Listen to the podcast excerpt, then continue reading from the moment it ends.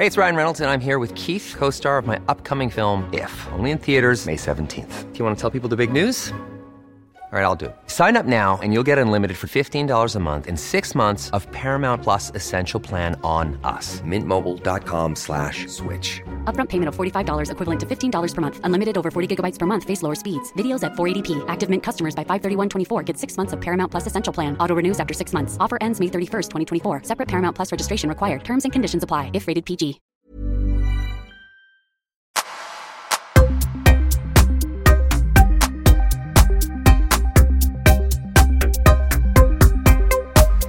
Jonas Bodabos, välkommen till Öppet sinne. Tack så mycket Paul. Du, det här är ju det här är väldigt spännande för att du har hört podden i x antal år och du skrev till mig, jag vet, jag vet inte när det var första gången du hade hittat podden, credda min podd lite, vilket jag uppskattar. Sen har du varit en sån här person som du dyker upp en gång i halvåret eller en gång per år, säger inte hej, du skriver bara en fråga. Och det är så jag gillar det. Men det är inte bara vilken fråga som helst utan du har oftast en djupare fråga om antingen livet eller om någonting som har med mig att göra och mitt liv. Ehm, och nu när den senaste frågan kom så var det Är du introvert? Och då kände jag bara så här, när den frågan kom att nej men nu, nu är det verkligen dags för Jonas att komma till podden för du är på den inre resan du är en sökare, du letar efter någonting, du läser böcker precis som mig, du har rekommenderat böcker, du rekommenderar för övrigt då eh, Tänk som en munk och eh, du trodde att jag tyckte boken var skit, men det tyckte jag inte. jag tyckte den var väldigt bra, men jag läser den i, i spridda skurar och jag har väl kanske 70 sidor kvar tror jag och tar upp den då och då. Varje gång har jag blivit prickat av någonting bra. Så tack för att du rekommenderade boken och det här var en lång intro, men välkommen till Öppet sinne. Tack ska du ha. Anledningen måste jag säga att jag trodde att du trodde den var skit. Det var för att jag bara, ej Paul, läs den här. Inte ett ord efter det. Inte ett jävla ord. Jag bara, shit han hatar den. Men han är för artig för att säga att han hatar den. Mm. Det kan, vet du vad det kan ha varit också? Det är att jag fick den i julklapp. Så det tog nog ett tag innan jag läste mm. den. Det är det. All right, all right. Uh, för jag minns inte exakt när det var du rekommenderade den, men jag vet att jag har en sån lång lista med böcker som jag bör läsa. Mm. Men då passade jag på när det var jul och då önskade jag mig den och fick den. Mm. Och då påbörjade jag att, uh, att läsa den. Men då är jag lite nyfiken här för att, för att starta upp allting och folk får veta vem, vem du är. Vad var det som fick dig att börja få nyfikenhet på livet och börja gå lite djupare i de här livsfrågorna? Jag tror vi spolar tillbaks. Jag är 32 idag. När jag hade gått ut gymnasiet, jag var 18-19 där, så var jag med i ett tv-program som hette Bartenderskolan. Det gick på TV3, det var tio avsnitt så här. Så att vi åkte till eh, Grekland och skulle utbilda oss till bartenders. Jag var där i fyra veckor och spelade in det här programmet för TV3. Och det var första gången i mitt liv som jag var liksom, ja, jag var självmordsbenägen. Jag var så djupt nere i skiten. Jag mådde så jävla dåligt, jag kunde inte fatta varför. När jag kom hem därifrån så var jag typ utmattad i något år eller två år. Jag var verkligen, ja, jag var djupt nere i skiten. Och när jag tänker tillbaks på den tiden så hade det nog med att göra att jag, jag var i en miljö som inte var jag. Jag förväntades vara extrovert, jag förväntades vara toksocial, hype, rolig, skön. Och det var en roll som jag hade varit i typ hela mitt liv. Någon slags förväntansbild av så här, Jonas är skön, social, härlig, extrovert, hype. Och jag kunde liksom inte acceptera sen varför jag inte klarade av den rollen. Så det var som att jag vaknade där och då. Jag mådde så dåligt, men nu i efterhand är jag så tacksam över att över hur dåligt jag mådde och hur mycket det, den platsen och hela den inspelningen och allting fick mig att inse att jag kanske hade levt mitt liv lite i ett skådespeleri så jävla länge. Och det började väcka min tanke till att hitta mig själv och kanske skapa mig själv framförallt. Mm. Hur länge tror du att du höll på med det där? Att göra just den rollen? För jag tänker lite på det, du, du skrev ju också, för, för jag gav ju följdfrågan till dig då. då. Um, och jag tror att vi, det, vi, det vi insåg där var ju också att vi är lika. Alltså det var det jag fattade på ditt svar om, om att vara introvert eller inte. Jag sa det är nog lite bo- av båda. Jag har ett stort behov av att vara för mig själv och du med. Så här, jag gör mina resor själv och, och, och, 100%. och för mig är det väldigt viktigt där med att få egentiden. Men då lyfter du också det att jag minns inte exakt vad du sa men det var i stil med att man vill ju gärna vara den här härliga, sköna, utåtriktade och sociala och nu fick jag lite mer info om hela den biten. Men, men när tror du att du påbörjade den rollen ska vi säga? Jag har alltid haft ett sjukt stort, sjukt stor vilja att äventyra, du vet. Se världen, resa. Och jag var alltid så här, hej, är det någon som vill hänga med till Norge och vandra? Är det någon som vill hänga med till Asien och backpacka, du vet? Jag har alltid tänkt så här, fan, för att äventyra måste man vara flera. Eller häng, någon polare i alla fall hänga med. Sen bokade jag en resa själv till eh, Grekland. Thessaloniki. En weekend, så här, du vet, torsdag till måndag. Och jag har aldrig njutit så jävla mycket av att resa i hela mitt liv. Jag var, jag var hög på livet, du vet. Jag var själv, jag läste, jag promenerade, jag lyssnade på poddar. Jag gick ut på café, jag var anonym, du vet, analyserade folk på stan. Och jag bara, shit, jag är hemma. Jag är hemma här. Så det var min första ensamresa utomlands som fick mig att bara, shit, det här är grejen alltså. Vad såg du när du analyserade folk?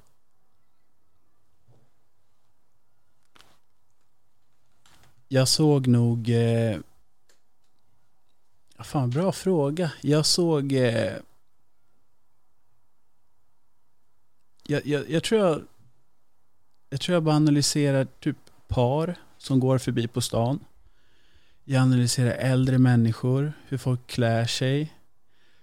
Hur folk skiljer sig kanske i olika länder. Jag har rest väldigt mycket i mitt liv, så vad gör de här på dagarna liksom? Vad, vad pratar de här om? Vad äter de till lunch? Vad har de för issues i sina liv? Hur skiljer det sig från min vardag? Lite så. När du kom hem från resan, hur, hur var det att komma hem tillbaka till, till allt? Till bruset? Jag ville bara utomlands igen. Jag ville bara fortsätta. Jag ville bara fortsätta resa och jag ville fortsätta resa själv. Hur, hur lång har den längsta ensamresan varit? Det var nog i, i vintras nu i februari. Jag stack till Thailand. I eh, lite mer än en månad faktiskt. Mm. Och sen, eh, så det har varit mycket sånt. Det har varit, du vet, jag åker på någon yogaresa i Indien och du vet, försöker hitta mig själv och inser bara hur trasig jag är, du vet. Eh, testade att åka till Bali, det är så eat, pray, love-resa, du vet. Sticker till Italien, käkar pasta, hyr en takterrass där, du vet. Men jag har ett jobb som tillåter mig själv också att jobba mycket från distans. Så jag har ju möjlighet att, att, att vara utomlands, eller om man kan säga bo utomlands, och jobba samtidigt. Då. Mm. Så att eh, ja, jag, jag bara älskar det. Vad lärde du dig på Bali? Precis som du sa, alla, många åker till Bali. Vad, vad upptäckte du? Bali var... Jag gjorde en så sjuk grej när jag var där. Jag åkte på något som heter så här, jag kommer inte fan inte ihåg vad det hette, Excaric Dance. Hört talas om det? Ja, man dansar nykter klockan 11 på dagen liksom, med massa främlingar. Och så finns det några regler. Man får inte, vad är det, man får inte dansa med någon annan. Det ska inte vara sexuellt. Det ska inte vara för att vara snygg eller något sånt där.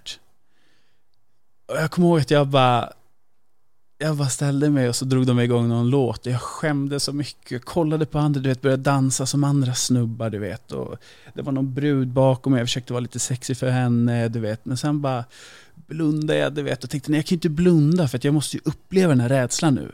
Så jag kollade på andra och dansa och fucka ur, du vet. Men det, det blev aldrig riktigt naturligt. Så jag, vi, vi höll på i kanske en, en och en halv timme och bara dansade så här. Och jag skämdes och kände skam. Och sen satte jag mig på moppen och åkte därifrån. Och jag hade ett sånt jävla rus, sånt jävla adrenalinkick i kroppen. Och jag bara tänkte så här, shit vad jag utmanar mig själv nu. Shit vad jag gör det, typ det läskigaste jag någonsin skulle kunna tänka mig att göra. Dansa nykter med främlingar. Så jag, jag tränade nog mycket på att utsätta mig själv för rädslor. Det var nog det jag gjorde framför allt. Sen var det mycket där, yoga, jag gick på så här mansgrupper, du vet. Man sitter i en ring med andra män och så ska man prata om saker som skrämmer en i livet eller något man har blivit inspirerad av. Och Mm. Jag minns att min brorsa kom ner till Bali liksom. När jag var där i en vecka. Och vi hängde och hade det mysigt och så. Och när han åkte hem så la jag mig i hängmattan där vid min bungalow och bara grät. Jag bara störtbölade och grät och grät. Jag kunde inte sluta gråta. Och det var första gången typ i mitt liv som jag känt mig ensam. Jag har aldrig känt mig ensam någonsin tidigare. Och jag kände mig så jävla ensam. Och jag tog upp det här med så här. Varje tisdag var det så här. Det var några ja, mansgrupp heter det helt enkelt. De, det finns någon beteckning på engelska, jag vet inte vad det är för något. Och så var det så här, Hi, my name is Peter, I'm from US, I'm, I'm, jag är nyseparerad och jag, är, jag har kris för att jag vet inte vad jag ska göra med mitt liv, jag har dåligt självförtroende, du vet. Så är det så här, Jonas, what's in your mind, du vet. Jag bara, my brother left yesterday and I'm so sad and I don't know why I'm so sad, du vet. I feel, I'm feeling lo lonely for the first time in my life. Du vet, de bara, in Bali, there's a special energy. You must, du vet, så, här. så mycket sådana här äh, ja, nya grejer jag höll på med. Nya upplevelser, nya känslor och ja, mycket sånt var det. Vad har det gett allt det här tycker du? Resorna i sig, Ja, eller kanske grupperna och danserna och känner du att du hittar något där eller?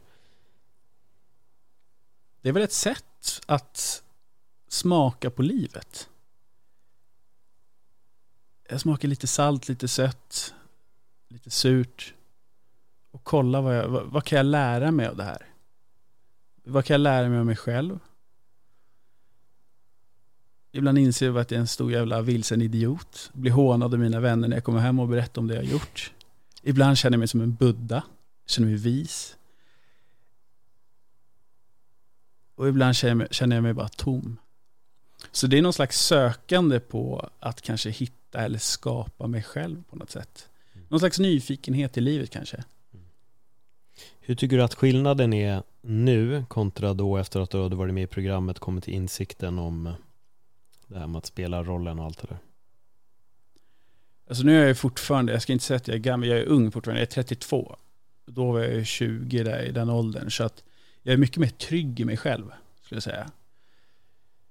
Men jag inser fortfarande att jag har sjukt mycket kvar att, att lära och utveckla. Om tio år kommer jag säga, fan jag trodde jag var skön när jag var 32. Liksom.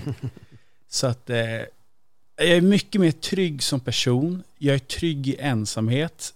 Jag vågar, vet, jag vet att jag klarar mig själv ute i världen. Jag, har, jag, jag, jag tror jag inte har lika mycket rädsla kvar. För att jag har utsatt mig för mycket av den här skiten. Sen är det klart det är mycket skit kvar också. Men alltså, någon slags grundtrygghet i mig själv kanske. Vad har varit jobbigast, vad jobbigast att möta med dig själv då, i det här?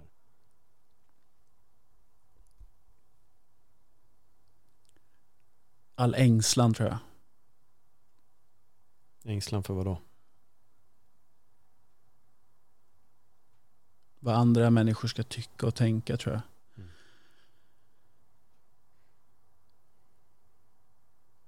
Någon slags någon slags rädsla till andras förväntningar.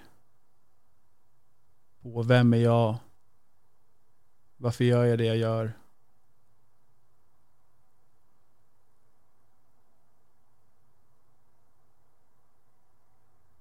Lite så tror jag.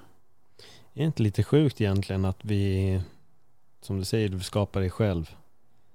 Men innan vi börjar inse att det är det vi bör göra så försöker vi skapa oss själva efter vad andra vill, tycker och tänker. För att man ska placeras in i deras lilla fack om vad allting är och ska vara.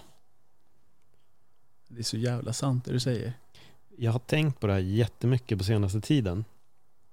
Jag har ju pratat ganska mycket om identiteter och sånt och vi snackade lite om det innan vi började spela in här. Mm. Ehm, för för mig har det varit jag, jag tänkt verkligen på det där med Vi vill så gärna identifiera oss med någonting och genom att göra det så placerar vi oss själva i ett fack på ett sätt Även fast vi tycker att vi ska inte placera varandra i fack så vill vi placera oss själva i ett fack för att det är en trygghet att vara där. Att säga jag är sån här eller som vi pratar om, jag klär mig så här och ni ser alla vem jag är. Och det är lite det som blir det, det tragiska på något vänster med hur vi människor funkar. Vi gör egentligen mer med oss själva för att tillfredsställa andra än vad vi gör med oss själva för att tillfredsställa oss själva. Men ja, Paul, du lägger den. Du lägger den. Jag... Eh, om man kan säga så här att mitt liv före och mitt liv efter då. Vi säger mitt introverta jag nu. Jonas som älskar att vara själv. Jonas som älskar att resa själv. Jonas som inte är den där showan och clownen på samma sätt som jag hade en bild av mig själv, en förväntansbild att jag var innan. Jag tänker ju så här.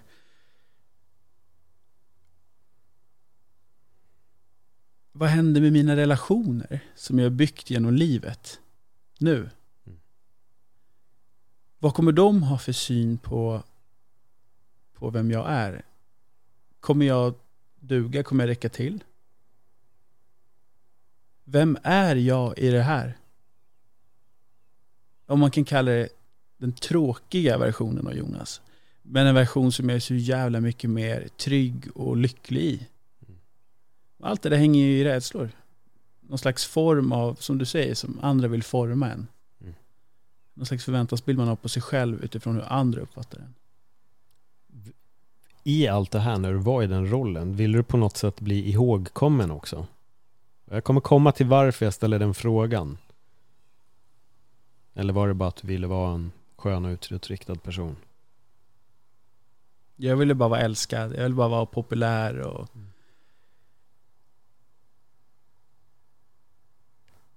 Ja, lite så. Jag ville bara vara älskad.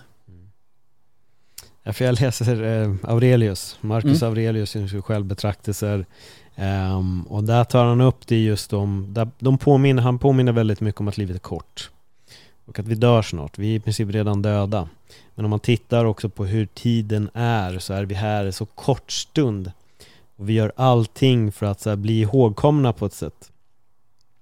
Medan man har glömt de som var här innan redan. Jag tänkte på det där idag senast, eller om det var igår, så att jag pratade med min tjej och så säger jag, men det är så sjukt egentligen när man tänker på så här, med att vilja bli ihågkommen och att det funkar ändå inte, men alla vill vi på något sätt lämna ifrån oss något arv. Inte alla, men, men lite det jag gör. Jag fattar ju själv att det är det jag gör på något vänster. Jag, jag gör ju på något sätt det här. Jag vill ju såklart få folk att må bättre och, och, och hela den grejen och lyssna på de här historierna och resorna och allting. Men någonstans så grundar sig ju min start i att vilja bli skådespelare, bli känd. Man vill bli ihågkommen, eller jag vill bli ihågkommen. Men sen är livet så kort. Och då tänkte jag på det, här, det är så intressant egentligen när man tittar på fotboll så kan folk säga, ja men du vet när vi grävde brons där i, i USA och bla bla bla men man glömmer att vi ungefär, var det, 30 år innan hade vunnit ett silver. det, Just det, ja. Medan den unga generationen idag har ju inte samma känsla till att gräva, gräva guld, då hette det, men de vann ett brons, att, att göra det. De kommer inte tänka bara Ravelli stod i mål eller Thomas Brolin, men det är en grej för mig. Men alltså min morfar då, då som är svensk så kanske var en större grej när så Kurre Hamrin, alltså. Precis. Ja, ja. Pelé. Plocka hem ett silver och, och det, tiden är verkligen så kort och det är så sjukt egentligen hur vi glömmer. Alltså vi, vi glömmer grejer men ändå så kämpar vi så hårt för att bli ihågkomna istället för att kanske bara förstå att tiden är jävligt kort och jag kanske måste lägga fokuset på mig. Att må bra, att vara trygg hos mig själv, precis det du gör. Att våga vara trygg i sig själv, för det här är en kritik som jag har riktat mot en del och nu kommer vi lite snabbt in på relationer med det här. Väldigt många söker en ny relation för att de kan inte vara med sig själva. Man söker hela tiden lyckan i någon annan. Men det kanske är precis det du gör som fler behöver göra. Bara sticka iväg en månad och vara någon annanstans och inte ha den här tryggheten. Utan försöka hitta lyckan inifrån och att ändå på något sätt kunna vara med sig själv. Mm. Och jag har ju tänkt också att eh, fan, jag älskar ju att vara med mig själv så jävla mycket. Så hur fan ska jag kunna gå in i en relation igen? hur ska jag kunna släppa in någon i mitt liv och vilja dela livet med någon? Jag är jätteskön nu och tycker jag är skön och härlig, men jag utsätts ju aldrig för några skav.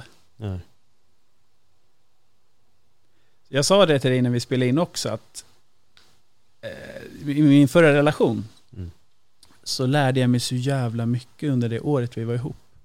Jag lärde mig hur oskön jag är. Alla mina svagheter.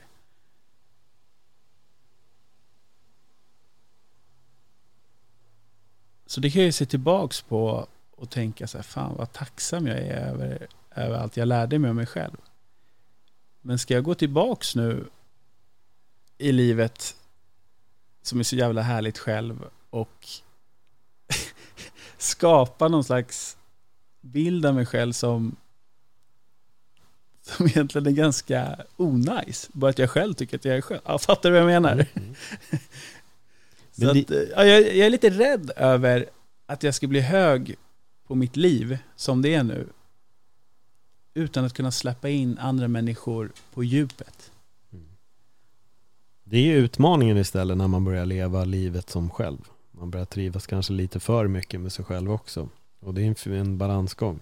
Men samtidigt är det ju som du säger också att i den relationen så lär du dig väldigt mycket om dig själv. Och vi är ju sjukt sköna hela tiden tills vi behöver dela space med någon 24-7. Exakt. Då börjar vi inse att vi har också våra, våra vad ska jag säga, brister. Exakt. Man måste ju acceptera dem med. Ja, ja, och det är, jag har ju lyssnat på din podd nu länge, två, tre, fyra år kanske. Mm. Och jag kommer ihåg, du la upp någon bild på Insta med någon tjej och jag tänkte, okej, Paul har gått in i, i en relation nu. Och Mm. då skrev jag till dig typ så här, vad har du lärt dig om dig själv Mm. i den här relationen? För jag varit ju nyfiken direkt. Okej, Paul kommer inse nu att han är inte så jävla skön, så man får låta som öppet sinne, du vet. Han leker Buddha, men han kommer inse att han är ett arsle nu liksom. Jag kommer inte ihåg vad du svarade, kommer du ihåg det? Nej, jag minns inte exakt vad jag svarade på den frågan, men, men jag, jag tror ändå lite det som jag tar också innan vi spelar in, jag tror att jag har lärt mig mycket på i andra relationer. Där har jag lärt mig nog de, de största läxorna, eh, eller lärdomarna, och jag tror att alla relationer vi har kommer att ge någonting, annars tror jag att relationen kommer dö, det kommer inte bli en relation annars, tror jag. Så att alla man går in i någon form av, vad ska man säga, vi delar tid ihop här under, även om det är några månader eller något år eller flera år så man kommer alltid lära sig någonting. Men däremot så absolut, jag ser ju att det finns jag kan bli påmind ibland om att jag är lite grinig och gnällig. Det, det kan jag bli påmind om när jag är i en relation, när jag inte är själv. Då märker jag de här grejerna. Men jag kan se dem. Och det tror jag är skillnaden kontra att inte se dem. Och nu tror folk att jag är helt oskön och alltid grinig 24-7 och gnällig. Så är det inte. Men, men jag tror att alla har vi det där. Jag tror att vi har alla, alla har vi sidor som är, de kommer fram när man är med någon annan. Det är alltid väldigt enkelt att vara med sig själv i sin er, egen eh, reda eller oreda. Men så fort någon annan kommer in och börjar skifta om på det och komma med sin egen reda eller oreda så där tror jag man blir så här, men vad fan, liksom, nej. Så här vill jag inte att det ska vara eller här får vi kompromissa på något vänster. Men jag tror att så länge man förstår varandra och kan acceptera varandra för vilka man är, både på gott och ont lite, då, då tror jag ändå att där, där börjar någonting som kan, kan bli någonting. För att jag tror inte att det finns en relation där man bara träffar varandra och ingen har en sån här, okej jag stör mig på den här grejen hos dig. Det kommer alltid finnas något. Någonting kommer alltid komma fram. Jag tror att det är en ouppnåelig dröm att tro att man kommer träffa någon där så här, allt är bara helt perfekt. Det finns ingenting att störa sig på. Till slut kommer det ändå så här, ja men när du duschar, det är lite för mycket vatten som har runnit ut över golvet och du har inte sett det och den andra kanske säger så ja men Paul, jag vet inte, osthyveln, kan du inte bara inte lägga den på osten utan bara diska den och du vet, det kommer, all, det kommer alltid vara någonting, eller kan inte kopparna stå där istället för glasen och Vad är den grejen som du har skämts mest av hos dig själv? Den största skammen, insikten du har fått i din nuvarande relation?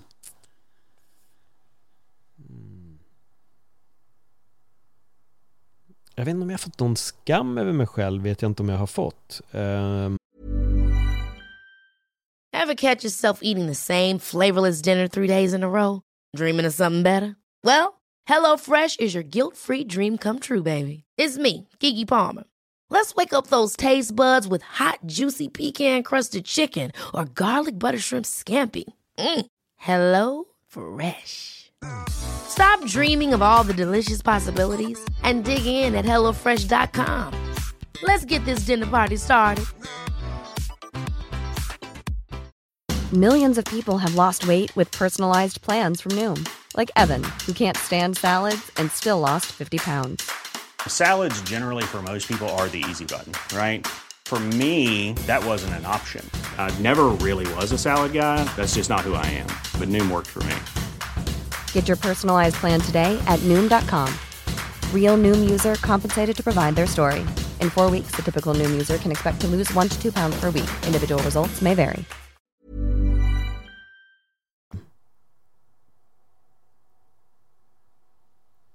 Så nu tänker jag så här, fan jag trodde, jag trodde jag hade koll på det här, men fan vad jag har mycket att jobba på här.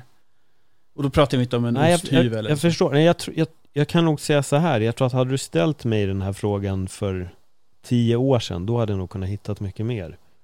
Men jag tror att i dagsläget så är jag nog jag är bara jävligt skön och, och. Nej, jag skojar.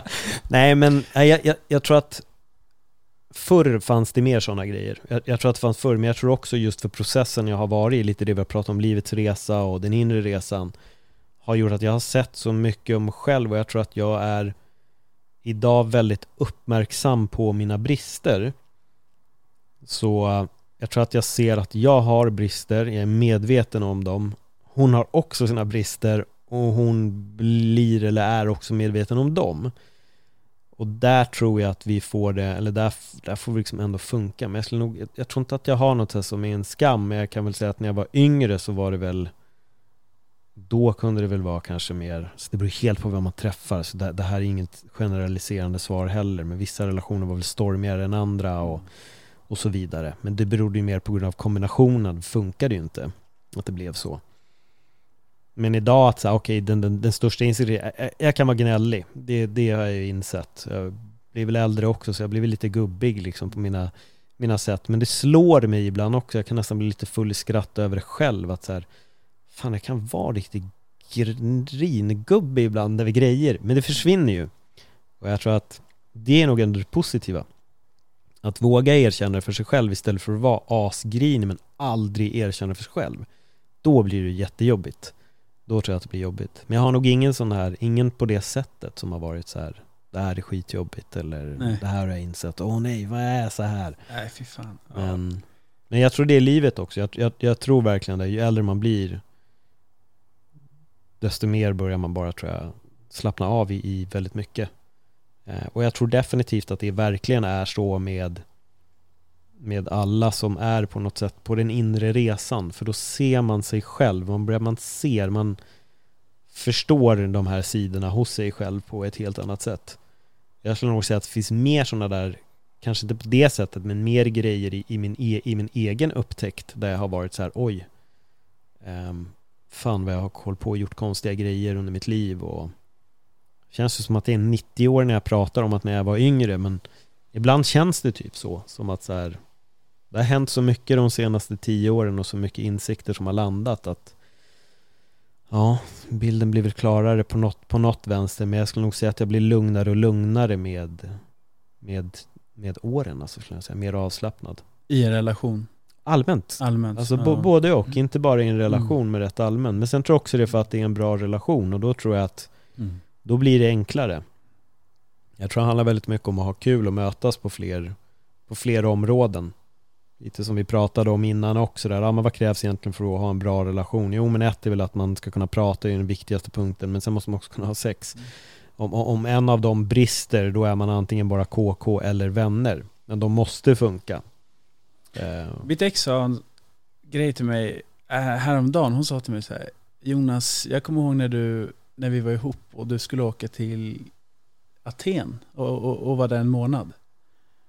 Och så sa du till mig så här, älskling, swishar du hälften av hyran? Och då bodde hon inte ens hos mig. Och jag skäms så jävla mycket över den personen, den snåla personen jag var där och då. Jag kan inte ens, det här var ändå ganska nyligen du vet, men jag är så långt ifrån den där giriga och snåla människan som jag var då. Och där har jag nog tacka för så mycket. Så jag, jag, jag var på riktigt så här, du vet, hyran, fyra lax. Jag bara swisha, swisha 2000. Jag ska till Aten en månad, du ska bo hos mig en månad. Då vill jag ha hälften av hyran. Och det är min tjej. Har du swishat Jag- jag tillbaka kan- pengarna? Vi byter ämne nu. Vi byter ämne. Men, men det är ju de här, men det är det också att tänk dig själv om du inte ens hade kunnat se det hos dig själv idag. Vem hade du varit då? Ja, du ser. Nej men det, man, har ju, man lär sig hela tiden. Man Mm. lär sig. Du säger att du är trygg idag. Eh, och jag menar om tio år kommer du kolla tillbaka och säga att fan vad jag var otrygg för tio år Mm. sedan. Så vi lär oss ju hela tiden, vi är aldrig färdiga. Nej. Det här är ett pågående arbete hela, hela tiden.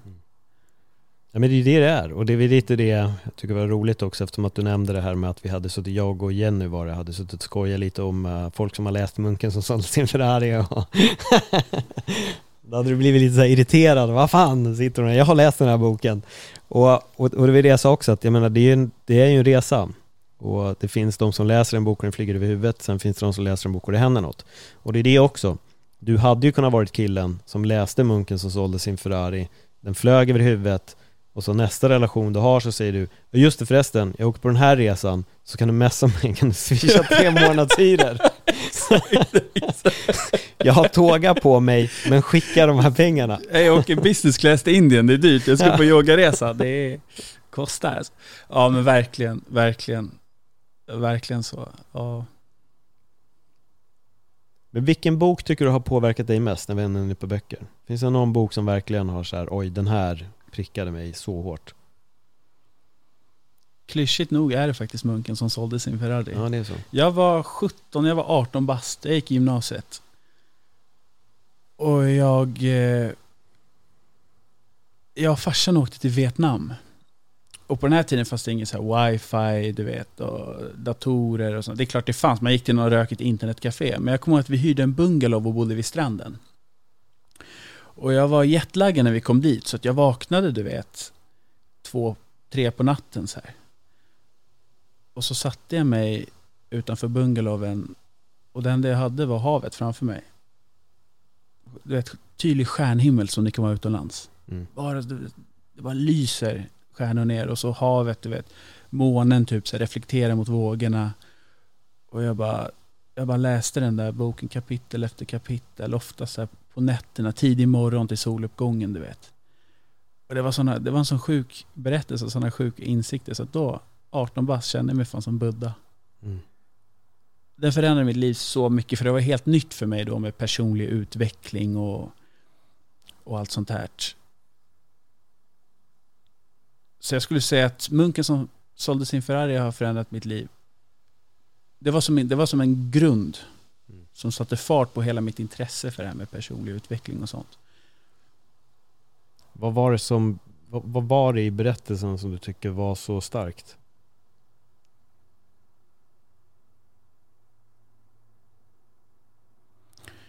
Det var nog eh,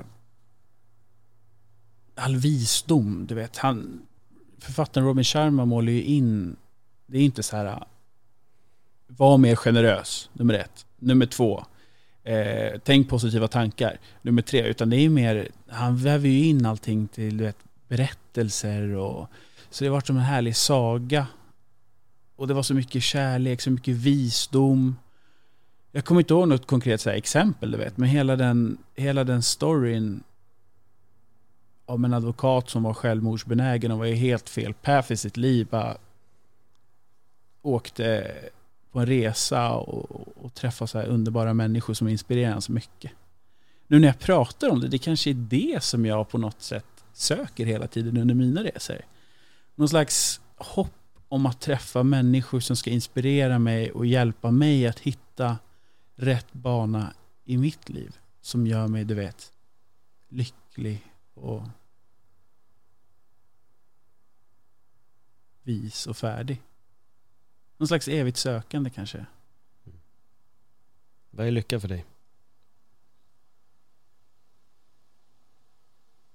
Enkelhet. Enkelhet. Jag vandrade i Österlen eh, nu i helgen. Och du vet, ja, så jävla vackert. Jag gick förbi så här rosbeklädda hus där i, i alla de här små byarna och samhällena.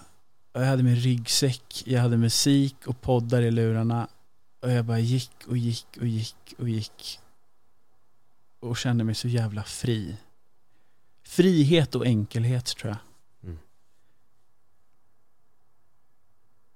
Men tänk om du redan är där då? Du vet bara inte om det.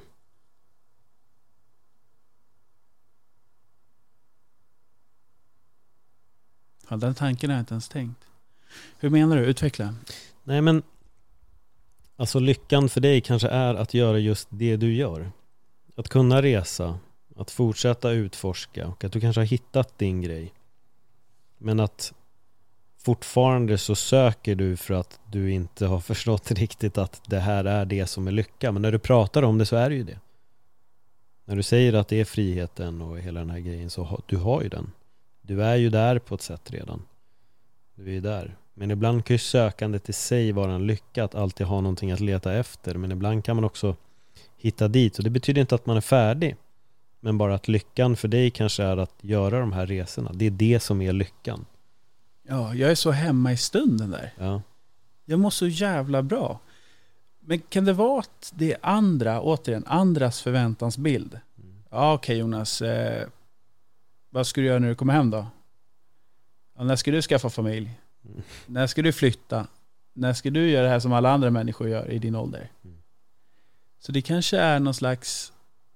Jag accepterar kanske inte själv att det är... Att jag hör hemma där, att jag är lycklig där. Mm. För att andra vägrar acceptera det. Eller för att jag kanske är ensam i min bekantskapskrets av att vara där.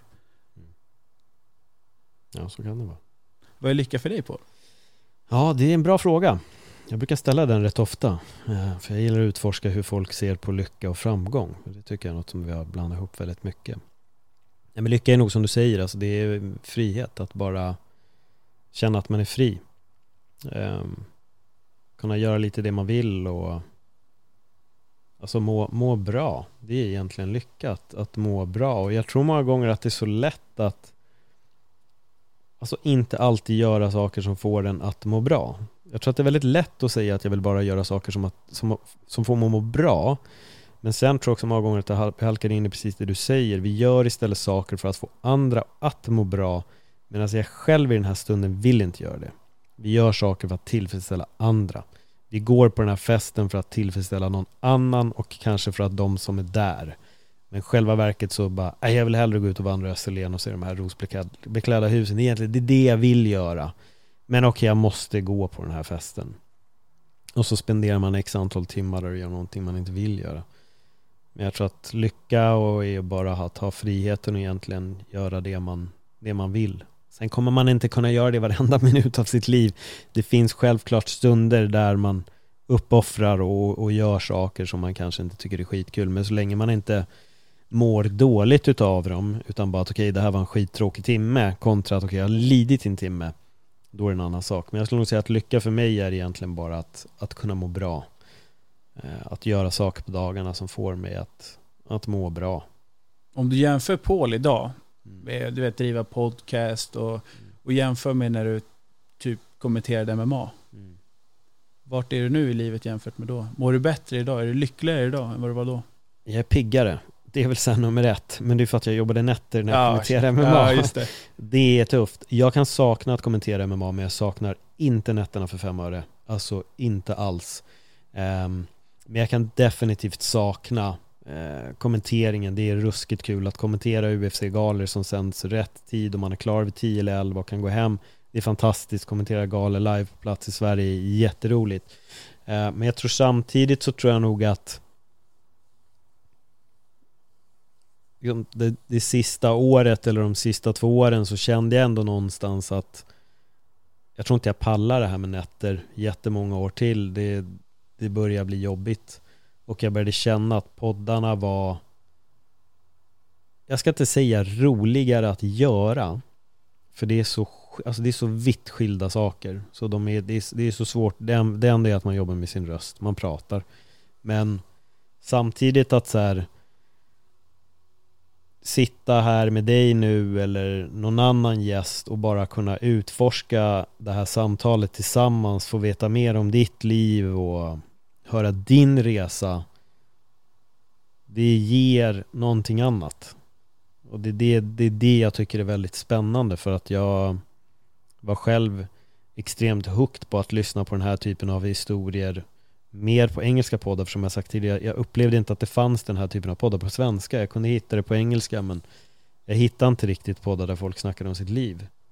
Eh, och att kunna ge det till människor det gör ju på något sätt mycket mer för mig och mitt inre också att kunna förmedla det här att dela ett samtal med någon som får någon att känna att okej okay, det här nådde mig jag vill förändra någonting i mitt eget liv för att visst kan min kommentering i MMA ge folk en underhållande kväll och kanske att någon ung kille eller tjej där ute känner jag vill göra det här, alltså jag vill fightas och, och, och wow.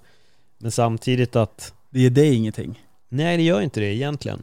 Det, egentligen gör det inte det. Och det betyder inte att jag tycker att det är tråkigt, men samtidigt är det så stor skillnad på att märka att man gör någon form av att man når fram med någonting eller att mina gäster når fram med någon men, men att på något sätt hjälpa någon att, att bli lite som Munken sålde sin Ferrari blev för dig. Vem vet, kanske vårt samtal nu gör att det sitter någon kille eller tjej och lyssnar på det här och bara Fast det Jonas gör vill jag göra.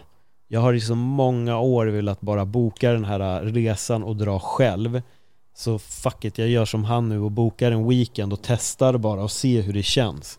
Och sen kanske det leder till att den personen börjar göra fler resor. Mm.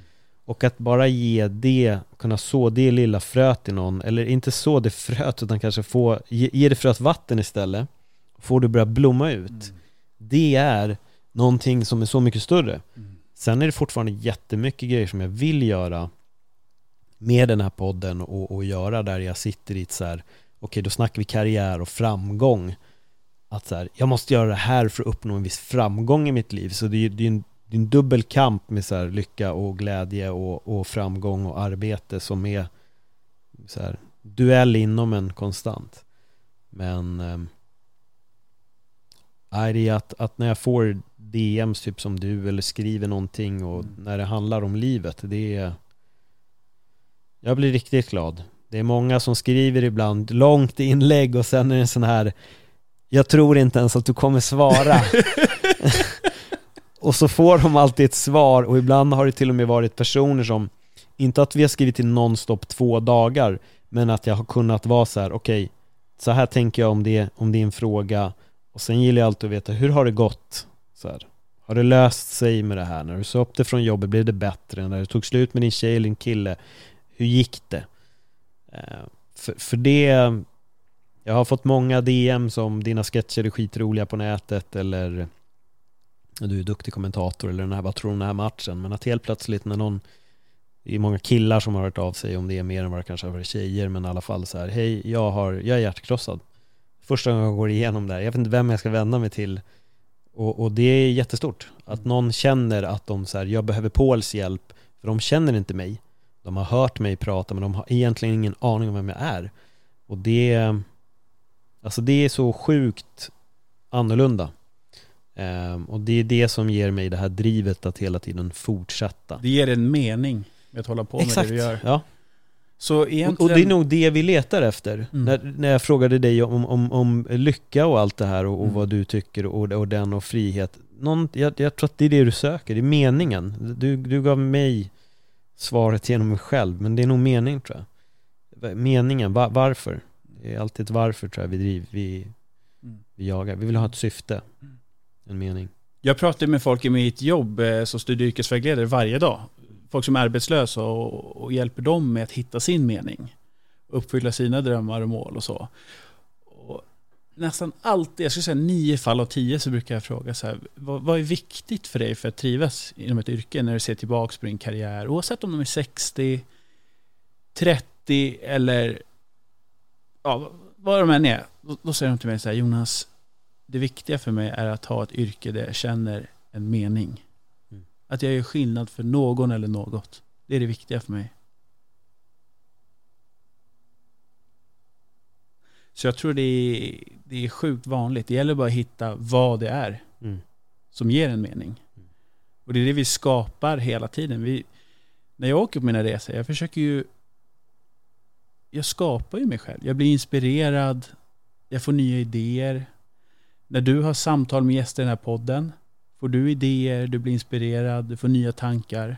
Mm. Det är det vi gör hela tiden. Vi försöker skapa någon slags mening. Och ju mer vi försöker skapa det så inser vi bara hur jävla långt ifrån vi är det känns det som. Nej men du sa det bra, du sa att, du sa att jag kanske är lycklig när jag är på mina resor. Mm. Och att jag har hittat något där. Och jag faktiskt hade tänkt på det förut. Att vara okej med att det är okej. Mm. Att rida genom livet med lösa tyglar på något sätt. Mm. Att inte spänna tyglarna så jävla hårt. Ever catch yourself eating the same flavorless dinner three days in a row? Dreaming of something better? Well, HelloFresh is your guilt-free dream come true, baby. It's me, Kiki Palmer. Let's wake up those taste buds with hot, juicy pecan-crusted chicken or garlic butter shrimp scampi. Mm. Hello Fresh. Stop dreaming of all the delicious possibilities and dig in at HelloFresh.com. Let's get this dinner party started.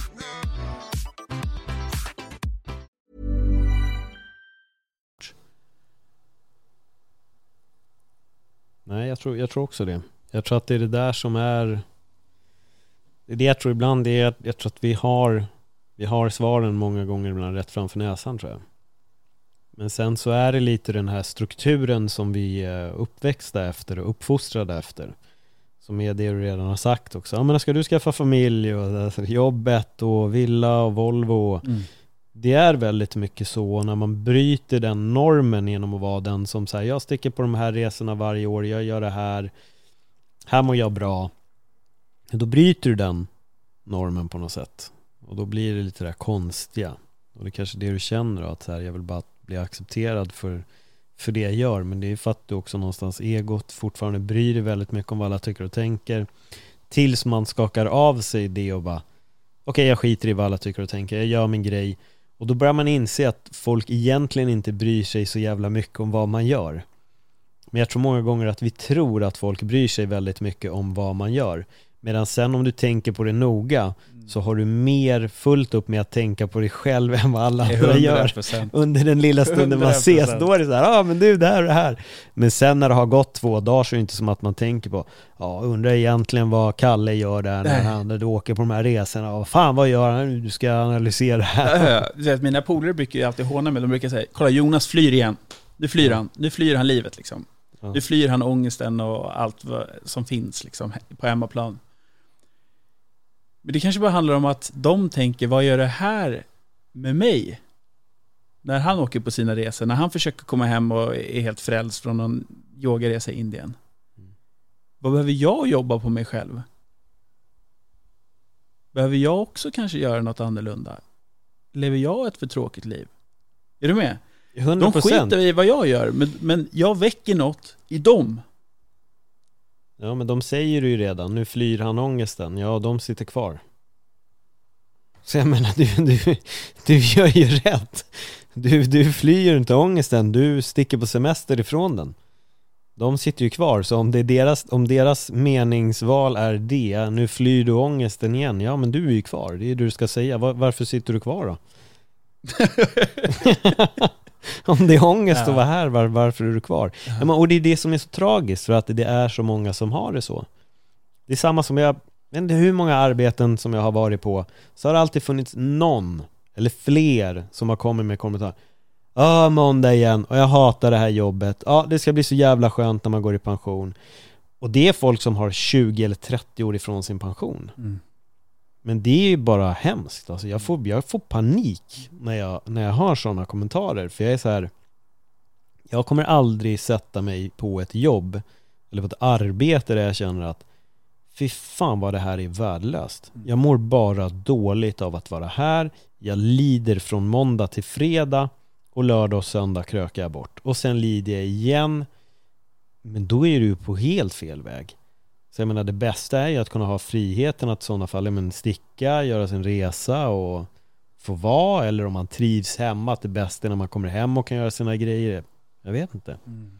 Men fan om man upplever att en polare flyr ångesten, ja då är frågan vad fan gör du här då? Varför sitter du kvar? Det är kanske är dags att boka en biljett och, Mm. och dra. Men jag tror att det är också den där, folk vill göra det men de vågar inte riktigt. Jag tror att vissa människor är väldigt rädda ibland för att sticka ut. Jag har ju också gjort massa resor på egen hand. Ehm, och det är, det är sjukt skönt. Alltså det är jätteskönt att, att åka någon annanstans. Nu har jag alltid träffat folk där, eller åkt där jag ska träffa folk men Kan du känna dig så ensam när du är ute och reser själv till exempel? nej. Kan du känna ensamhet överhuvudtaget i livet? Ja, alltså så här, jag har känt det några gånger när det har varit att jag kanske inte har varit i en relation på länge. Då har jag kunnat till slut känna det här att jag, jag har kunnat känna mig ensam. Eh, det har jag gjort, så det, så det där är nog den gången, men komiskt nog då, aldrig om jag är på en resa själv. Där har jag inte suttit och känt att åh gud, och jag är ensam och vad ska folk tänka om mig som går runt här själv? Mm. Medan en tjejkompis till mig, hon tänkte så när folk så satt och åt ensam och bara Gud, det måste vara så synd om den där människan som är ensam. Jag bara, men har du tänkt på att den här människans kanske just nu bästa stund den här dagen Ja. är att bara vara på den här grejen Ja. helt själv, inte sitta i någon helt menlös konversation med någon och prata om någonting som är ointressant. Den är bara ensam, får vara själv, kan bara styra över sitt till 100%. Det är en frihet. Men jag tror att folk som ser det så är de som istället är väldigt rädda för att vara ensamma. Så att jag tycker att styrkan ligger absolut i att kunna vara ensam. Jag tror att fler behöver öva på, på att bara vara ensam eller sticka på en resa. Jag tycker nog alla borde testa. För det roliga är som jag har sett på Facebook, det är fler som har skrivit under åren Äntligen gjorde jag det, stack på en resa själv, var där i en vecka, fan vad skönt. Det är ingen som har skrivit okej, gjorde det nu efter påtryckningar, stack på en resa själv, det var mardrömsvecka, jag var så ensam, gud vad jag har lidit och gråtit. Utan det är tvärtom, alla som gör den där resan ensamma, samma sak, jag kommer göra det igen, det här var så skönt. De blir inspirerade. Ja. Jag tror det var, om det var i Munken så var, så, så var det ett citat som sa så här. Det finner fler skatter i de blå oceanerna än vad det gör i de trygga hamnarna. Mm. Alltså båtar byggs ju inte för att vara vid hamnen. Nej. De byggs ju för att ge sig ut. Och då kommer man få åka ut på slitage och sånt. Vi som båtar. Mm. Vi är till för att ge oss ut. Och lära oss, skada oss, torka bort smutset från knäna och gå vidare. Är det inte så? Jo, jag tycker det är 100% Och jag tror att det är där man lär sig om livet också För jag tror att folk som inte Eh, mycket tjat om inre resan Men det är det den här podden handlar om. Men alltså är man på den inre resan och aldrig har rest utomlands Då har man inte heller sett någonting och inte upptäckt något. Jag tror också att vi lär oss Vi lär känna oss själva bättre Genom att åka utomlands Genom att se andra livsöden. Och då handlar det inte om att så här, okej jag åkte till Norge och Danmark en gång och nu vet jag, utan verkligen åk utomlands. Alltså besök ställen som är långt borta, stick utanför Europa och besök delar som är annorlunda, se hur de människorna lever. Då kommer man verkligen, man landar i någon annan ting hos sig själv. För det är lätt att se på en film eller en dokumentär och säga ja, så här är det i, i Kenya, men det är först när du står där och andas luften, känner värmen, pratar, träffar människorna och är där. Det blir något annat. Mm. Och alla de här resorna förändrar en på ett eller annat sätt. Såvida man inte sticker till bara ett så här, ja, mega resort som, som är som ett litet Stockholm. Bamseklubben all inclusive, du vet. Alla Klassiker. pratar svenska Ja. och jag har köttbullar och prinskorvar här. Ja. Oroa er inte. Okej. Swedish menu, du vet. Ja, så exakt, exakt. Så Ja, nej, men det, är nog, det kanske är därför jag, jag älskar Indien också. För att det är väldigt långt ifrån Bamseklubbar och väldigt långt ifrån svenska menyer. Det är så jävla äkta. Du har så sjuka samtalsämnen med folk som du som jag inte upplever att man har någon annanstans. nej. Jag sa tidigare att, det var, att jag kände mig ensam när brorsan åkte ifrån när jag var i Bali. Mm. Det finns ett annat tillfälle. Och det var när jag var i Mumbai. Som alla blir, så blev jag magsjuk. Och jag var så jävla svag, du vet, i kroppen och, och trött och less och så. Men jag tänkte, fan jag ger mig ut och kollar i någon marknad där de sålde kläder och du vet, prylar och allting. Så jag gick dit. Och så det, det finns alltid så här fattiga människor som vill approacha en, börja prata med en, byta Instagram, Facebook, du vet så här. Och jag tänkte så här, jag ska vara öppen. Jag ska vara öppen nu och bara, det är ingen som vill ha mina pengar, ingen vill utnyttja mig eller någonting. Så jag går där längs marknaden och så kommer en pojke till mig. Han kanske var 16, 15-16. Han kollar på mig och säger så här, tja, vad gör du här? Nej, jag kollar på vad, vad, vad de säljer och sånt. Så han säger, jag känner alla på den här marknaden, jag är härifrån. Får jag visa dig lite vad de har? Jag bara, men lyssna. Jag kommer inte ge dig en spänn, jag kommer inte ge dig en enda ropi. Utan jag vill bara vara här och chilla och må bra. Men det är lugnt, jag vill inte ha någon ropi.